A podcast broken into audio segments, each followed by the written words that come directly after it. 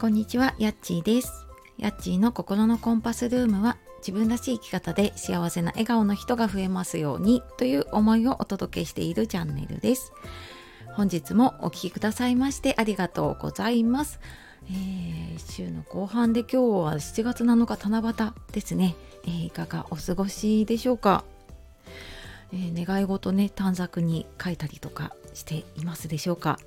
ね、あの皆さんの願い事が叶うように、えー私も今日願いながらね今日ラジオをお届けしていきたいと思っております。はい、でまあそんなねあの今日は私は、まあ、個人的な話でね結婚記念日なんですね。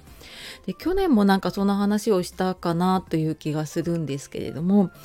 ねなんか結婚記念日って改めてね夫婦ってなんだろうなとかうんなんか普段ね当たり前にあるものというか 当たり前にいるもんなんだけれどもいるものって言っちゃいけないか。あの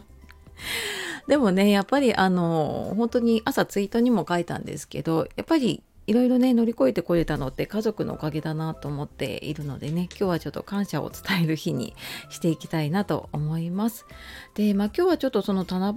夕にねちなんで、えー願いを叶えるためにできることっていうことで、まあ、カウンセラーコーチとしてね活動している私がその、まあ、願いだったりとかね自分の、まあ、目標を叶えたいっていう方のねサポートさせていただくことも多いので、まあ、ちょっとどんな風にしたらね叶いやすいのかなっていう話をしようと思います。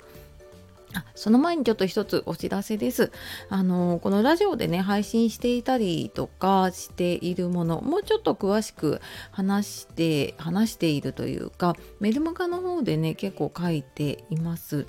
であのちょっと今これリニューアルしようと思っているんですけれどもまたちょっと新たなねプレゼントの方も、えーメルマガの中でね配っていこうかなと思っているので、えーよかったら説明欄の方から見てみてください。で、えー今日の願いを叶えるためにできることっていうことで、えーあなたはどんな願い事を今思い浮かべていますか？もしくはなんか七夕にねこんな願いをとか、まあお子さんいる方だともしかしたらね短冊に書いたりとかしているかもしれないですね。であの願いを叶えるためにできること。うーんまああのよく言われていることではあるんですけれども、まあまずねそれをこう強く願うっていうこと。とあとはあの口に出してみるっていうことですね。なんかこう頭の中でこうなったらいいなああなったらいいなって思ってるものってやっぱり叶いにくかったりするんですね。であのよく言われるね引き寄せの法則だったりとか思考は現実化するとかなんかよよく言うこうなんか成成功法則っていうのかな？なんか私あんまりなんかその言葉が馴染まないので使ってないんですけどなんかそういうこううまくいくって言われているものってやっぱりそのうーん強く願うというかねそれをやっぱり常に考えているから引き寄せていたりとかでそれをこう思考でね考えていくから現実化していくっていうようにやっぱり強く願うことでそのなんか願い方で言うと、まあ、これちょっとあの心理学的なところにとかねあと脳脳の仕組みとかにもなるんですけれどもこうなりたいなっていうよりもこうなるって決めた方が叶いやすいのってなんとなくイメージつきますかね。うーんなんか自分がこれできるようになりたいなっていうよりはもうこれができるようになるって決めた方があのそういう自分が近づいていきますよね。なんかその自分のなりたい姿をね強くイメージするっていうところだったりするんだけれどもあこうなったらいいなあなったらいいなって思ってる人よりも絶対ああいう風になるって思ってる人の方がやっぱりあのそうなる確率も高いし、まあ、もしかしたらねスピードも速いかもしれないですよね。であともう一つはあの否定否定する言葉を使わないっていうことですね。なんか脳はその否定する言葉をね理解できないって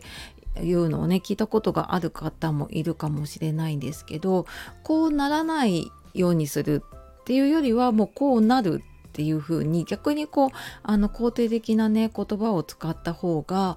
えっ、とのの脳というかね あの願いをちゃちゃんとした形でというかね理解をして脳が理解して、えー、叶えてくれるようになりますね。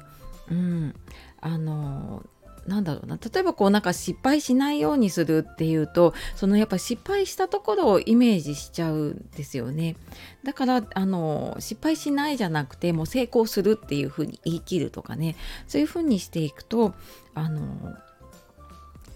そのイメージしたものをね引き寄せやすくなりますね。であともう一つのねその口に出すっていうのは、えー、これ私、まあ、いろんなとこで 言ってたりねあのいろんなとこで聞くと思うんですけど「叶える」っていう字ってあの口に「10」って書くのでね10回口にすると叶うってねあのそういうふうに聞いてから私もそういうふうに信じているんですけれども あのいろんなところでそれをこうやりたいんだこうやりたいんだって言っていくと自分の中にイメージできるっていうのもあるしあの他の人が結構覚えててくれることがあるんですよね。であなんかそういえばなんか逆の立場でねなんかこれやりたいって言ってたなっていう人がいるとふとした時に思い浮かぶ時ありませんか？なんか困った時とかにあそういえばなんかあの人私はなんかデザインとかが苦手なのでね。あなんかどうしようかなと思った時にあそういえばなんかあの人デザインデザインの勉強するって言ってたなとか。なんかそういうふうにやっぱりあの誰かに言っているとそこにこうアンテナが広がっていくのでね、えーとそれをキャッチしてくれる人っていうのがね現れたりとか、まあ、もしくは応援してくれる人が現れたりとかするので、まあ、これはあのどこで言うかっていうのも あると思うのでね例えばなんかもう全然関係ないねあの職場であの全然関係ない夢を語ってもね誰もあのそうだねって言ってくれないかもしれないけれどもなんかこの SNS とかね同じような志を持っている人の前でそれをちょっとこう、えー、投稿してみるとかね宣言してみるとかそういうふうにしてみるとうん結構私も使うんですけれども、あのー、これやりますとかって言ったりとかするとやっぱりなんか自分があそういうふうにやる自分にスイッチが入ったりとかねすると思うので、えーとその強く願った後はね10回口にする、まあ、なるべくねこう多く自分の口にして自分の言葉にしたものを自分が聞くとまたねえーと、そこでイメージが膨らんでいきますね。で私あの心理学学んでから、えーと、結構信じているものが一つあってそれはイメージできるものは実現できるっていうことをずっと信じてやってきています。でなんかこれって本当にあの全くイメージつかないものってあると思うんですよね。うーんなんか例えば私で言うとなんだろうなこうオリンピック選手になるとか、えっと、